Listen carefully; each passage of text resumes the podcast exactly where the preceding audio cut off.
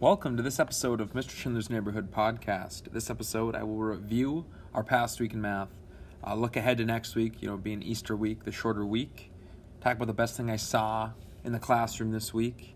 I'll give you a nice positive quote and talk a little bit about March Madness and uh, the Barnesville boys and girls basketball teams. Hope you guys enjoy.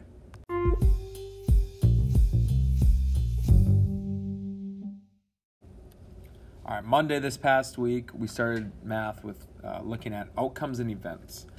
So, like an event of rolling a number cube or a, a die, a singular die, and how many outcomes are there? Well, there's six possible outcomes, right? You're either rolling a one, a two, a three, a four, a five, or a six. Tuesday, we started talking about probability. And probability is the number of favorable outcomes over the number of possible outcomes. So that's the ratio.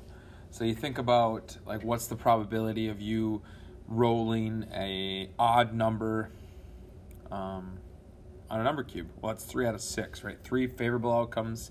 Six is the total number of outcomes or possible outcomes. And you always want to simplify probability. So that would simplify to one half or one out of two. So basically, for every two rolls you have, one of those should be an odd number, is what that's saying. Um, Wednesday, then, we went into more in depth into probability and we started talking about experimental probability and theoretical. And really, what that comes down to is this theoretical is what you think should happen, and then experimental is what actually happens. So, you know, if I have a deck of cards and I want, like, what's the probability of me pulling out a diamond? Well, theoretically, it would be one out of four, right? Because there's 13 diamonds and there's 52 total cards, so 13 out of 52 you know, which simplifies to one out of four. So one fourth, I have a 25% chance of at random drawing a uh, diamond. Now, experimental probability, so take that ratio of one four, and maybe I just say, okay, let's pull out four cards, and let's see if our experimental probability matches up with our theoretical probability. And sometimes it does, and sometimes it doesn't, right? So that's what we did there. Uh, and Thursday, we took this reading MCAs. So took a little break from math to focus on reading MCAs, and I'll talk more about that here in the next segment. And then Friday, we reviewed just theoretical and uh, experimental and did an assignment on that. So that'll lead us into next week. And next week, we're going to start on Monday talking about compound events. So that here, here's a compound event. Here's a good example. What's the probability of you rolling a 1 on a number cube and then flipping tails with a coin? Well, you have to look at the probability of both, okay?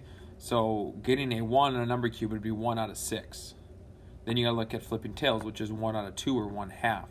So you take those two ratios and you multiply them. So you'd go 1 6 times 1 half and you'd get 1 12th.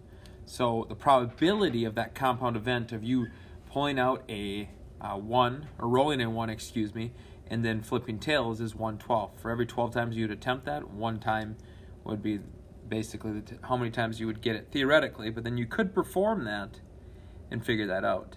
And we're also going to look at uh, the fundamental counting principle. And the example I use in class is like, okay, you're going to build a pizza, right? So we're going to look at two different events. The first event is the type of crust. You either have, let's just say, regular crust or stuffed crust.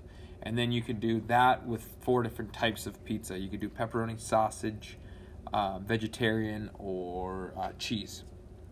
So then the question is, well, how many total outcomes are there of that, uh, you know, event? And you go, okay, well, there's two possible for uh, the crust, and there's four possible for the types. So you just multiply those two numbers, two times four, and you'd get eight possible outcomes there for uh, the different types of pizza. So Tuesday we will review for a Unit 11 test, and then Wednesday we'll take the Unit 11 test. Uh, Thursday will be the last day before Easter break so I won't be introducing anything new. Um, we'll just probably be reviewing a little bit, maybe having some fun, playing some uh, or quizzes, or maybe some bingo. So, but just a heads up, the week after that, we will start our MCA prep, where I'll be focusing on that in all of my math classes. So.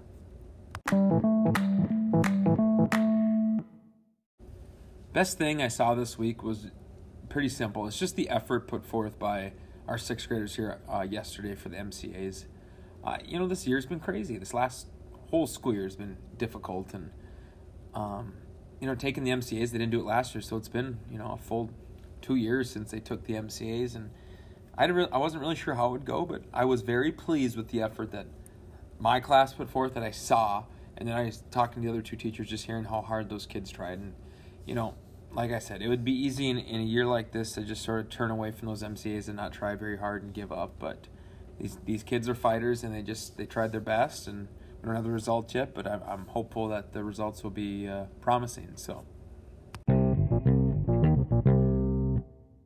I saw this quote and I just thought it was too good not to share. Uh, mental hygiene is important. We have to disinfect our thoughts and kill the ants. Now, what does ANTS stand for? Well, it stands for automatic negative thoughts. I go, oh, I, I laughed at when I read that, but I was like, you know what? It's so true. Uh, I can relate to that. I think anybody can relate to that. You know, we always talk about hygiene. Well, taking care of your body, right? Well, what about mental hygiene? You need to take care of your mind too. So, you know, to, to help your mind out, you do have to get rid of those automatic negative thoughts, which we all have for certain things, right? Our mind instantly wants to go to negative. Well, that's when you got to fight it, you know, with the positivity. But uh, I just wanted to share that with you because I saw it, I laughed, and but the more I thought about it, the more I'm like, this is so true.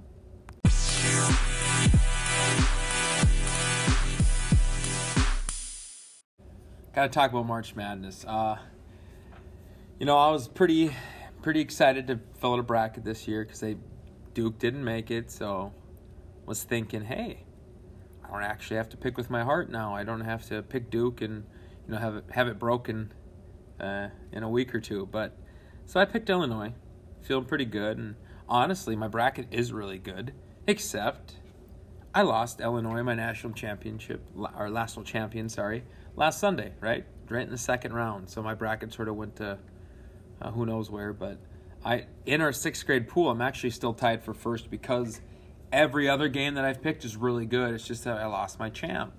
Um, I know a lot of other people are in the same boat because look at all the upsets that have been happening, and that's why they call it March Madness. But really, you know, why are these upsets happening? That's really the question, right? Well, it's all about matchups. Okay, uh, you know, maybe you have good guard play, and you know, let's say you're a top seed, but your posts are so good, but your guards are average. Well, if you run into a team with great guard play, and maybe they're a mid major, but they can knock you off because their guards are better than your guards. It's all about matchups, right? Uh, maybe you know you don't have a dominant post player, and you run into a mid major that has two of them, right? They can give you fits. So uh, it's all about matchups, and I think that's really come uh, to fruition here. Is look at all these uh, double digit seeds that are beating the single digit seeds. So I'm excited for this weekend. It's gonna be lots of good games. It's gonna be interesting. You know, will there any more one seeds fall? Will any two seeds fall? Like, who knows? Like, are we gonna get a double digit seed in the Final Four again? That's what I'm really excited to see. Um, but I do want to give a shout out to the both the boys and girls basketball teams here at Barnesville. You know, they both did something that's not easy to do. They they made you know the Final Four in the section, so they were one of the last four teams standing in Section Eight AA for both girls and boys, and you know, it's just it's matchups, right? It's all about matchups. And the boys ran into a tough team in Perham the other night, and uh, the girls ran into a really good team in uh, Pelican. And last night, Pelican Rapids girls beat Fergus.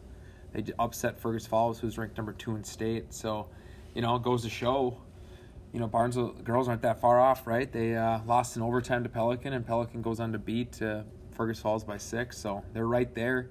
But you know the ball takes funny bounces sometimes it can make or break you but i do just i just wanted to give a shout out to those two teams because they had remarkable years during this crazy year if that makes sense. And with that my watch has ended